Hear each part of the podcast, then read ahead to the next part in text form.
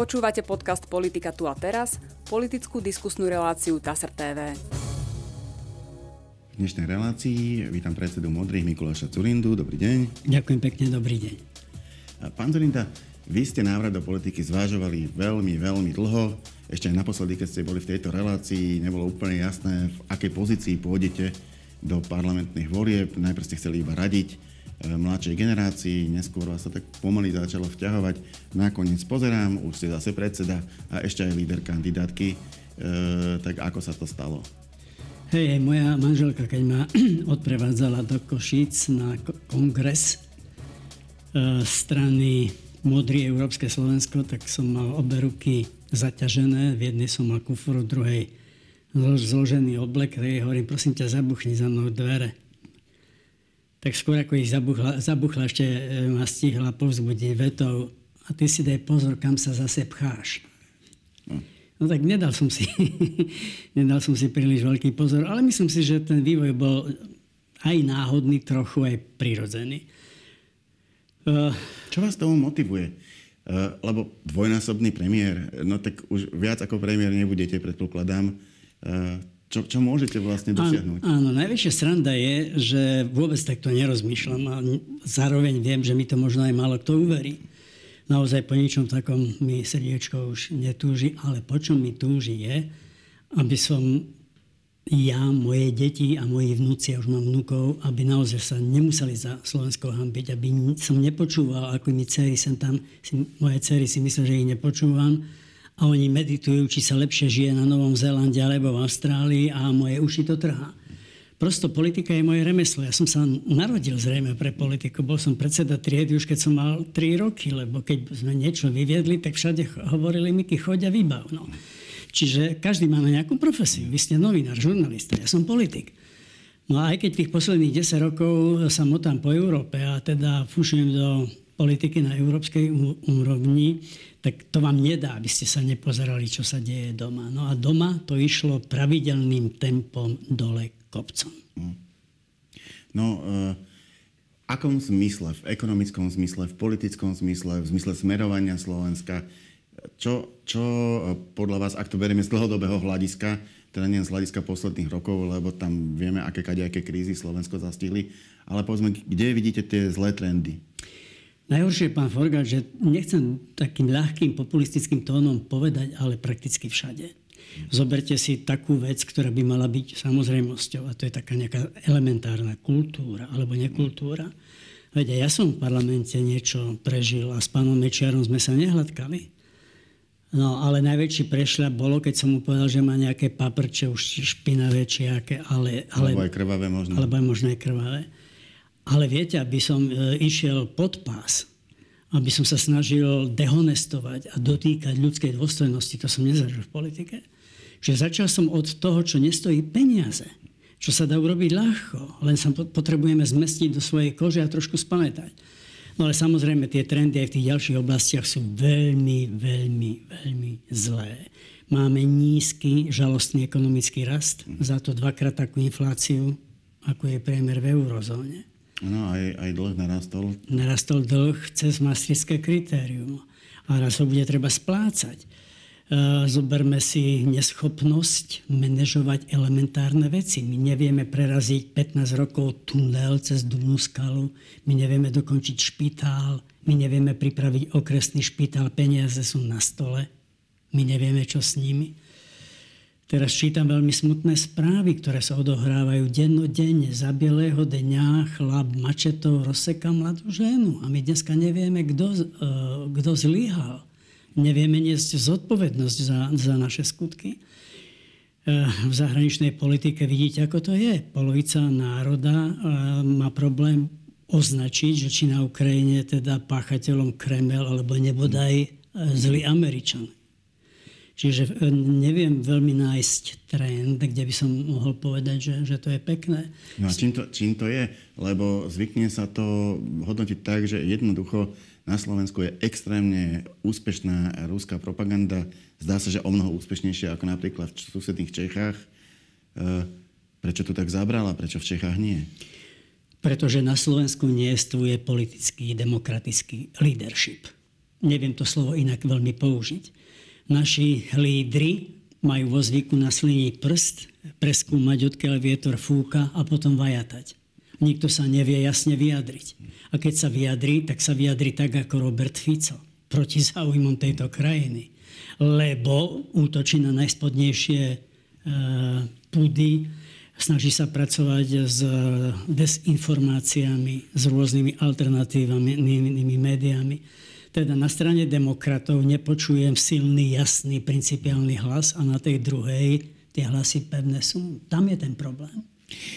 Poďme trochu e, k tej konkrétnej a praktickej politike. E, ja, e, keď som si zmapoval posledné mesiace vašej politickej púte novej, tak zistím, že ste podľa všetkého celkom veľa improvizovali, lebo na začiatku ste pripravovali modrú koalíciu spolu so stranou Spolu, ešte s pánom Kolárom Miroslavom, aby bolo jasné, o ktorého Kolára ide, ktorú potom ale prevzal Eduard Heger. Vy ste z toho tak nejako potichučky vycúvali. On založil stranu Demokrati, vy ste založili subjekt Modrý, e, Európske Slovensko. Našli ste sa so Šojmošom, ktorý zase reinkarnoval Most Hit. Potom si vytvorili spoločnú volebnú stranu, ktorá sa volá Modrý čas čiarka Most Hit. V podstate je to niečo, čo sa aj mne zdá byť funkčné, ale tá cesta k tomu bola dosť klúkatá. Bola, nepochybne bola. Dobre slovo ste použili, že tam bolo veľa improvizácie. Tá improvizácia bola ale vynútená najmä tým faktom, že voľby nemáme v riadnom termíne, ale v predčasnom. Pán Forgač, vám poviem otvorene, že ja som sa do podpisov pre vlastnú politickú stranu nehrnul, lebo vedel som, čo to znamená a čo nás čaká.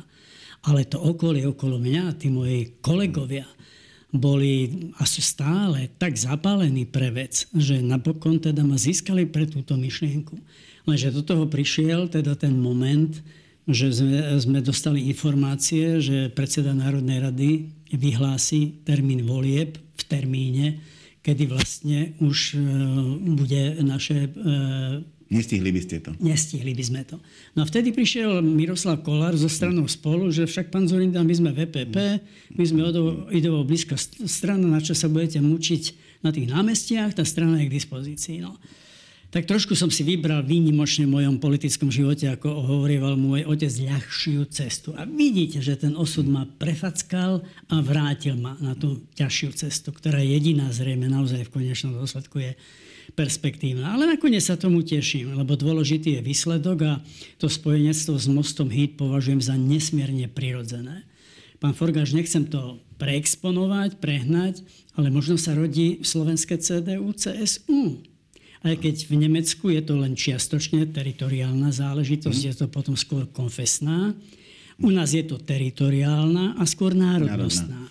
Ale, ale rozumiem, čo tým chcete povedať. E, to CDU, CSU v regiónoch niekedy je samostatné, ale celoštátne funguje spolu. Úplne presne. A e, naozaj je to dominantná sila. Úplne presne. V, inom termíne majú voľby Bavoráci, teraz ak sa nemýlim v septembri, plus minus v našom termíne. V inom termíne majú voľby ako Nemci, ako krajina. Inak som si všimol, že odkedy si sa spojili so Šojmošom, nejaký ste aktívnejší. E, predtým, predtým bola tak z času na čas tlačová konferencia. Teraz máte celkom veľa výstupov. Tlačia na to, e, no povedzme, že Maďari, aj keď oni samozrejme sú menšinová strana, tých menšín je tam viacej. Nutia vás do väčšej aktivity?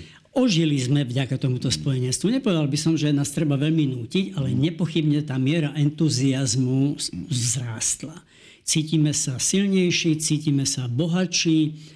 E, Bela Bugár nie je typ človeka, ktorý by, sedel na zadku len tak pasívne, čiže on sem tam nás tak aj pošťuchne, alebo teda motivuje. Úplne, úplne povedané, e, keď som videl, že ide v kampani podporovať vás, pozerám si, že vy ste boli rivali, vy ste boli samozrejme aj spojenci vo vládnej koalícii, ale zaiskrilo hoci kedy aj medzi vami a pánom Bugárom a on je rovnako tvrdohlavý ako vy tak na, ako, ako ste sa dali dokopy? Hej, hej, myslím si, že možno je aj o kúsok viac, no, ale to len myslím ako, ako žart. Viete, viete ako, no uveríte, neuveríte, ale keď e, v mojej hlave uh, súd obklopený tými mojimi kolegami uh, sa rodil ten projekt, že by sme sa mohli pospájať v takej širšej kompozícii, tak vtedy som prvýkrát pozval na kávu do jedného hotela Lacio Šojmoša. To môže byť rok a pol možno dva. A vtedy som mu povedal, Laci, možno vznikne niečo veľké s kadehakmi a s niektorými inými. Nebolo by to celkom autentické, keby tam neboli, povedzme, maďarskí kresťanskí demokrati. Áno, už niečo mi to pripomína z minulosti, také veľmi áno, široké spájanie. Áno, áno, SDK vám to pripomína. No a vtedy Laci Šojmoš sa tak na mňa pozrel ľutostivo a mi hovorí, dokonale ti rozumiem, srdiečko pre takú myšlienku bije, ale práve vtedy vznikala aliancia. Áno. A mi hovorí, no neviem si predstaviť, že zrazu by som povedal, že idem s tebou a, a, a vyčlenujem sa z teda, mm. politické reprezentácie Maďarov mm. na Slovensku. Ja som tomu porozumel a veľmi priateľsky sme sa rozišli, či je v hlave, ja to mám dlhodobejšie. K Bugárovi. Máte pravdu, Bugár nie je easy going partner, ale e, nikdy sme jeden druhého neurazili. Pán Forgaš, tam je to tá politická kultúra. Mm. Niekedy, keď rozprávame o týchto veciach veľmi všeobecne, sa to ťažko uchopí. Ale s Bugárom akokoľvek odchádzal mi z koalície, nebola komárňanská župa, búchal po stole, zvolával mimoriadne rokovania Republikovej rady, hrozil, že odíde z koalície. A nikdy to neurobil. Lebo sme sa vedeli nakoniec veľmi úprimne otvorene porozprávať, odčítať, kde kto má červenú čiaru, rešpektovať jeden druhého, ale hlavne, ja som Bugára nikdy v živote neurazil. Bugár ma nikdy v živote neurazil. A toto je skvelé, na tom prosto sa dnes dá stavať. No je pravda, že vždy budú e, v politike situácie, na ktoré má jedna strana istý názor, druhá strana iný. E, musí sa to vyriešiť, ale asi nie je dobré, keď sa, e, keď sa proste ten spor tlačí do, do osobného nepriateľstva. Lebo potom zase o pár rokov môže byť všetko inak, situácia môže byť opačná a tie cesty k sebe sú zarúvané. Úplne presne hovoríte v politike emócia zohráva neobyčajne významnú rolu. Nie len argumenty, ale aj vzťah. Keď raz niekoho zradíte, keď raz niekoho ponížite, keď raz sa dotknete dôstojnosti človeka, tak potom je cesta zarúbaná. A chvala Pánu Bohu, vo vzťahu k Bélovi, Bugárovi, nehovoriac Šojmušovi a ďalším sa to nikdy nestalo. Akokoľvek sme prechádzali ťažkými obdobiami. Spomínate si pôdu neznámych vlastníkov? Áno, áno. Alebo tých, tých, e, tie župy, keď sme robili reformu, reformu verejnej správy. E, mnohé iné požiadavky, dvojité občianstvo. No áno, áno. To... A napriek tomu všetkému, že to boli existenčné veci, ja som vždy chápal, aké ktoré veci sú pre e, občanov, ktorí sa hlásia k maďarskej alebo iným národnostiam dôležité. Na strane druhej pozrite sa. Ešte sme boli len krátko vo vláde a už sa nám podarilo postaviť, obnoviť most Márie Valérie. Všetci sa toho to, báli. Pamätám sa, tam aj pán Orbán tam bol, aj vy. A, aj Veľká Bug- sláva. Aj Bugár. Áno. A veľká sláva, pretože Mečer sa toho bál ako čert svetenej vody, posledný zbúraný most e, cez druhú svetovú vojnu. Nám sa to za prvé tri roky našej vlády podarilo postaviť z väčšej časti z európskych peňazí. Už vtedy, hoci sme neboli v Európskej únii. A uvidíme vás na jednej tlačovej konferencii aj s Bugárom? 100%. Tak na to sa teda teším. Už sme boli na pódiu spolu pred niekoľkými dňami v Prešove, si predstavte. Nádherný meeting. Ľudia nechceli odchádzať, dve a pol hodiny. Bugár má šarm, je vtipný. V Prešove som mal pred niekoľkými dňami výborný meeting a tlačovka je otázka času. Uh, preferencie. Preferencie, no, strana začína. To znamená, eh, ak má strana týždeň po svojej registrácii 7%, znamená to, že niekto sfalšoval prieskum, jednoducho takto v realite nechodí. Trvá celkom dlho, kým si ľudia zvyknú, že nejaká strana existuje, volá nejako, že má nejakého lídra. Eh, ale ani času už nie je veľa. 30. septembra sú voľby. Eh, ako hodnotíte vývoj preferencií? No iste by som bol spokojnejší, keby bolo o niekoľko desatín alebo o percento dve viac. Ale na strane druhej nie som ani nejak extrémne nervózny, lebo si uvedomujem presne to, čo ste povedali. Istú evolúciu. Ľudia sa pozerajú, vedia, ja chodím teraz neobyčajne často medzi ľudí, aj teraz, aj dnes, aj zajtra, aj cez víkend budem stále na uliciach alebo na dedinách. A ľudia sa pozerajú. Dlho sa pozerali, či to myslíme vážne. No veď vysím na billboardoch 10 dní aj s cestou. No naozaj sa pýtajú, e- čo ten Zurinda v tej politike ide spraviť, čo on ešte potrebuje. Tak ale odpovedali ste. Uh...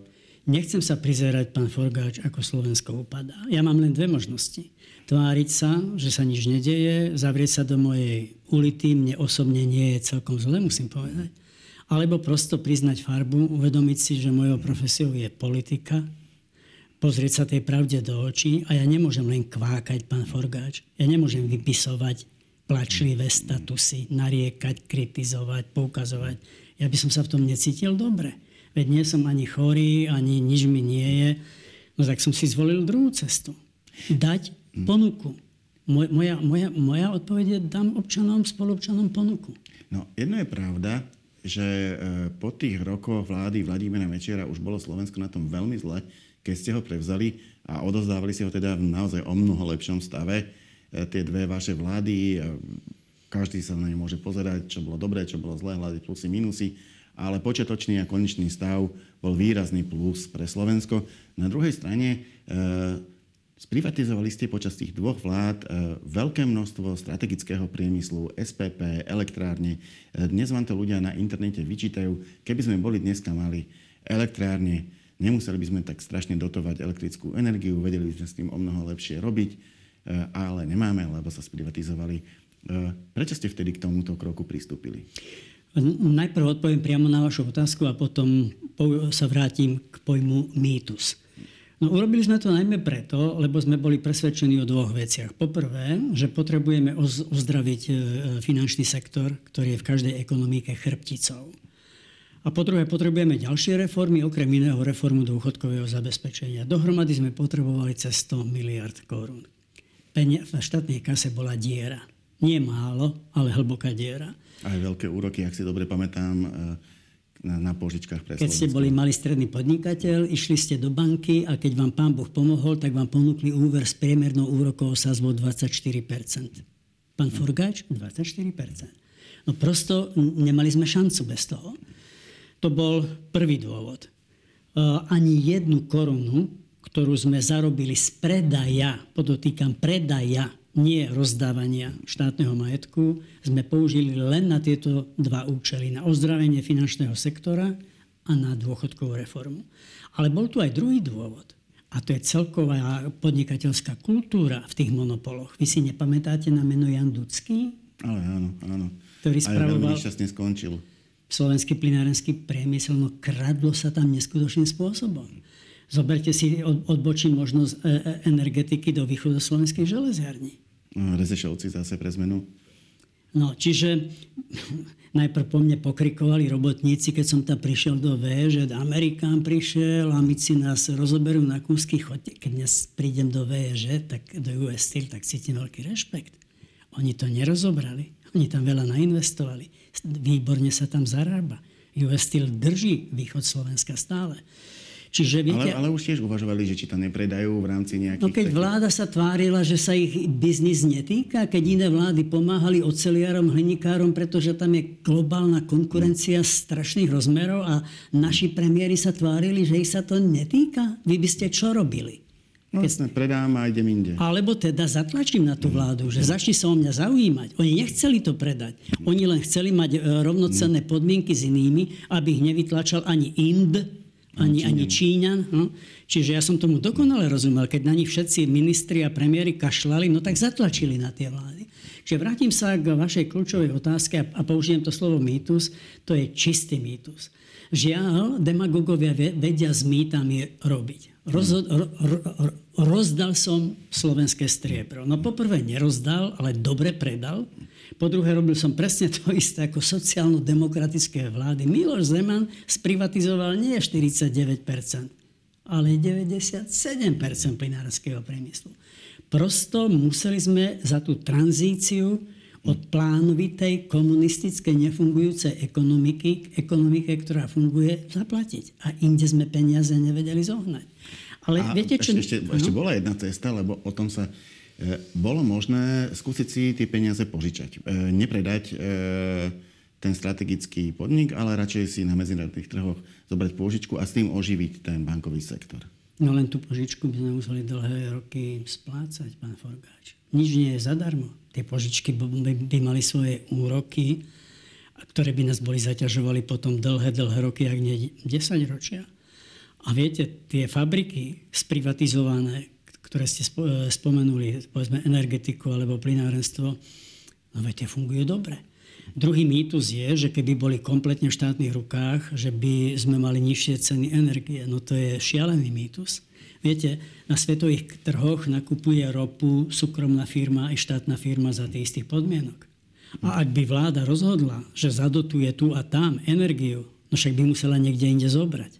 No však to sa aj deje reálne tejto chvíli. Myslím no. si, že sa to platí z pôžičky de facto. Ak sa presne hovorí. tak. No, čiže viete čo, to, to, ten život neuklamete. Gravitáciu nezmeníte. Jedna a jedna z, zostane dva. Čiže takéto reči považujem za blúdy, slušnejšie povedané za mýty, ktorými populisti krmia tých ľudí, ktorí buď tomu nerozumejú, alebo nechcú rozumieť. Vráťme sa k vašej strane. Uh, vy ste tam vysoko známa osobnosť, dvojnásobný uh, bývalý premiér, Je naozaj, že nemáte problém s tým, že vás by ľudia nepoznali. Ale ostatných e, predstaviteľov vašej strany veru nepoznajú. Mnoho z nich sú vyslovene mladí ľudia. E, sám som ich v politike ešte nezachytil. Podľa čoho ste vytvorili ten tým? To je, to je veľmi zaujímavá otázka. No, pripomína mi to príbeh e, z westernu 700 ročných. Keď sa dvaja dohodli, že urobia nejaký odvážny dobrý skutok, zistili, že ich je málo, tak hľadali tretieho.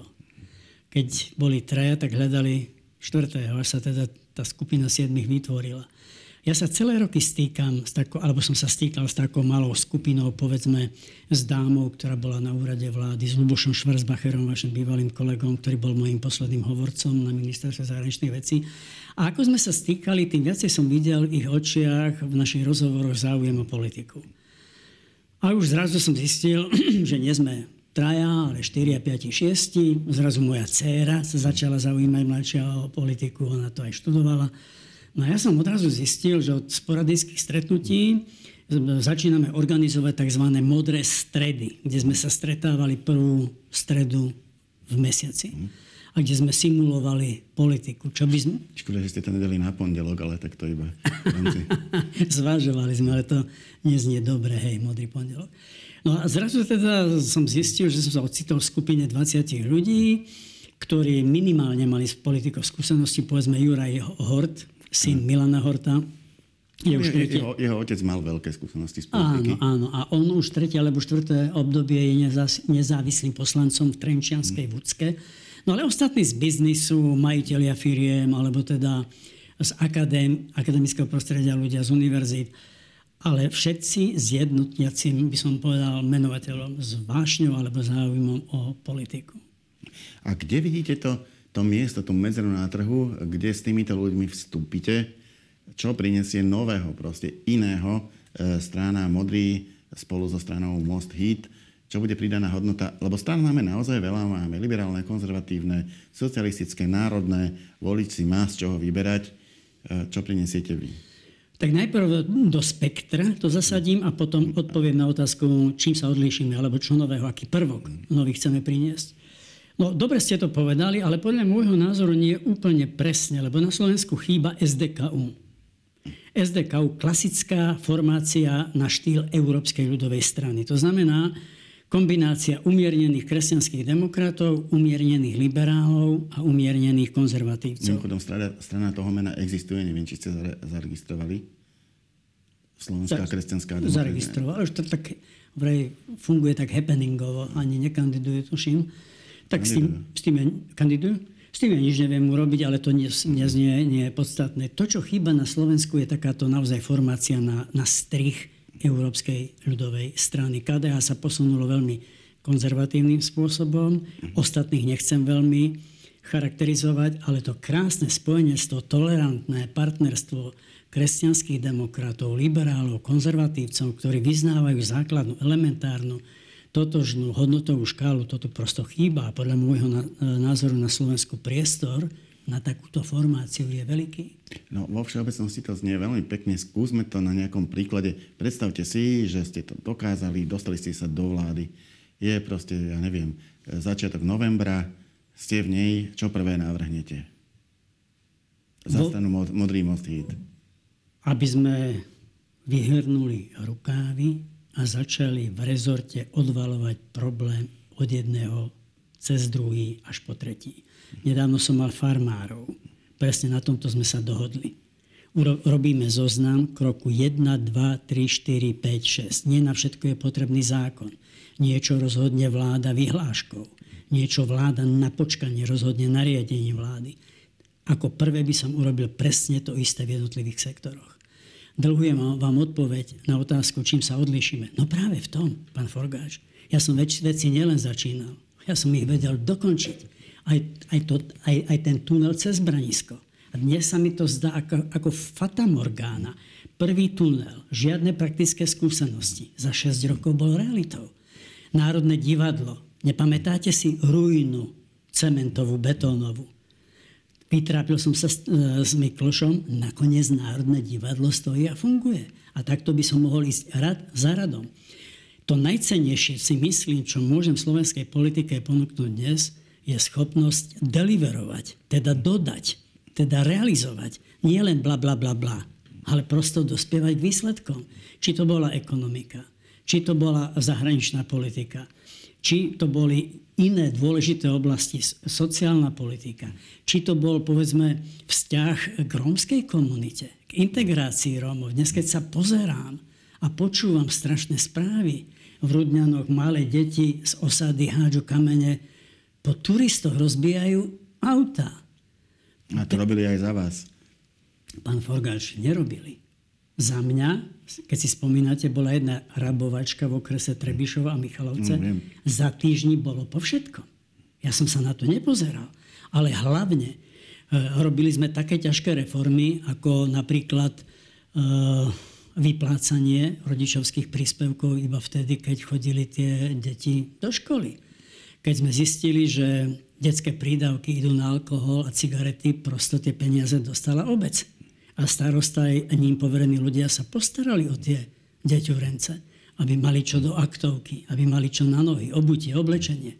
Sme robili veľmi ťažké, ale dôležité reformy. Veci sa hýbali k lepšiemu. To sa nedá urobiť za hodinu, za dve.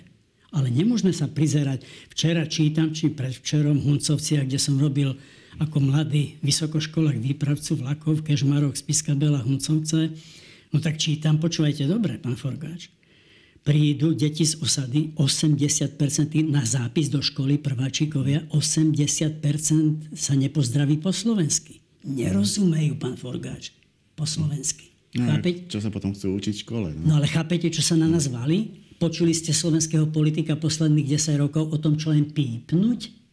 Ja špeciálne nesledujem túto tému. No ale, ale choďte teraz, mm-hmm. viete, som sa rozbehol znovu po Slovensku. Ja chodím po tých dedinách. Na víkend idem opäť. A to, toto sa na nás valí spôsobom, ktorý nevešti nič dobrého. Pýtate sa ma, čím sa chcem odlíšiť od kolegov. No tým, že sa na to kuknem, že sa na to nebudem báť, pozerať. A hlavne, že by som tých ministrov teda byl dennodenne, aby tie problémy riešili. A to dnes nevidím.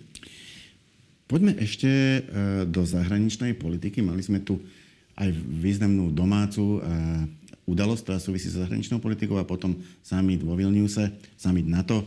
E, Naštívil nás ukrajinský prezident Volodymyr Zelenský.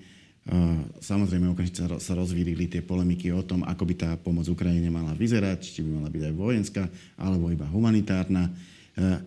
Ako hodnotíte toto postoj Slovenska ku konfliktu na Ukrajine?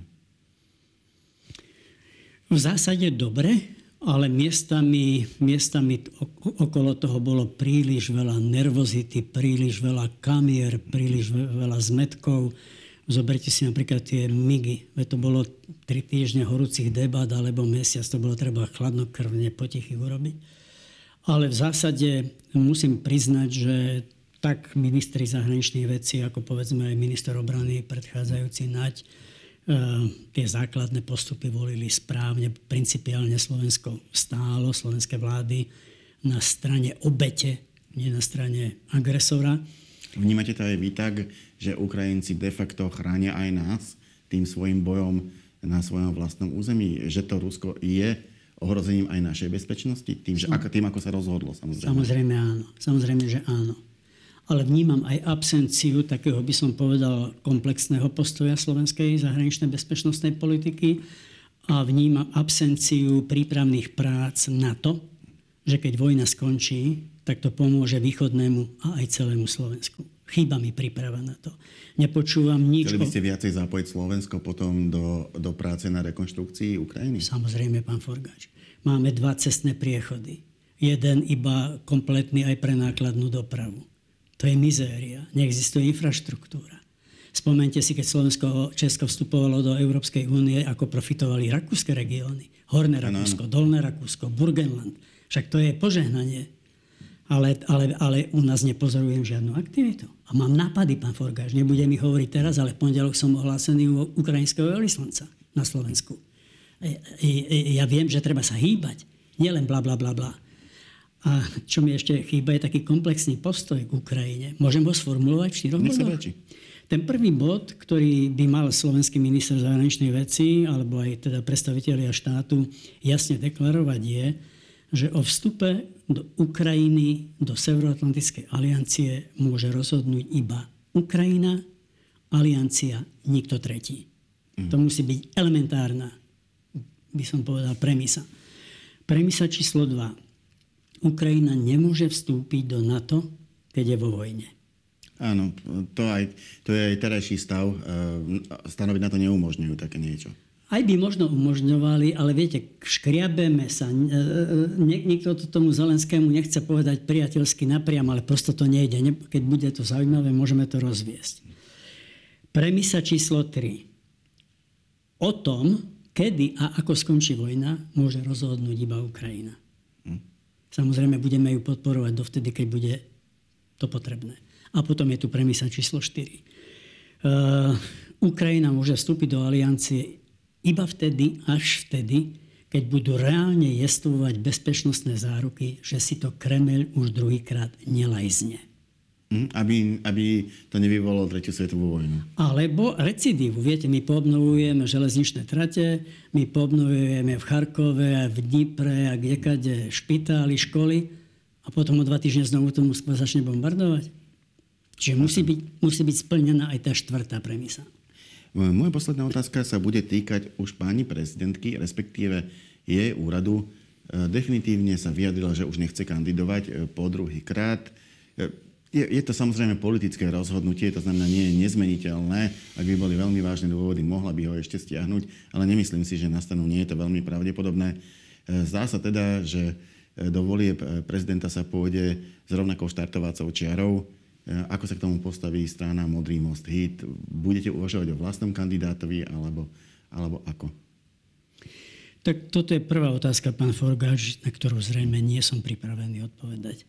Aj vzhľadom na to, že fungujeme niekoľko týždňov alebo mesiacov, sme e, veľmi mladá politická strana a možno aj preto, že už dnes sa politický priestor hmíri mnohými záujemcami a menami, tak nie som si celkom istý, že bude dopyt po nových menách. Je celkom možné, že si dokážeme vybrať aj spomedzi tých mien, ktoré už teraz začali cirkulovať. Pán po... Korčok sa ešte nevyjadril, ale už toľkokrát povedal, e, že e, sa zatiaľ nevyjadrí, až mi z toho vyplýva, že sa teda asi vyjadrí a že to asi skúsi. Keby sa to stalo, e, bol by to kandidát, o ktorom by ste uvažovali? Keď som hľadal lídra pre modrú koalíciu, keď som sníval, kto menej zaťažený minulosťou by sa toho projektu mohol ujať, keď som si všímal, že Korčok odmietol ponuku SAS, tak sme dlho pili spolu kávu. A nielen kávu. Dlho, niekoľko hodín pred Vianocami.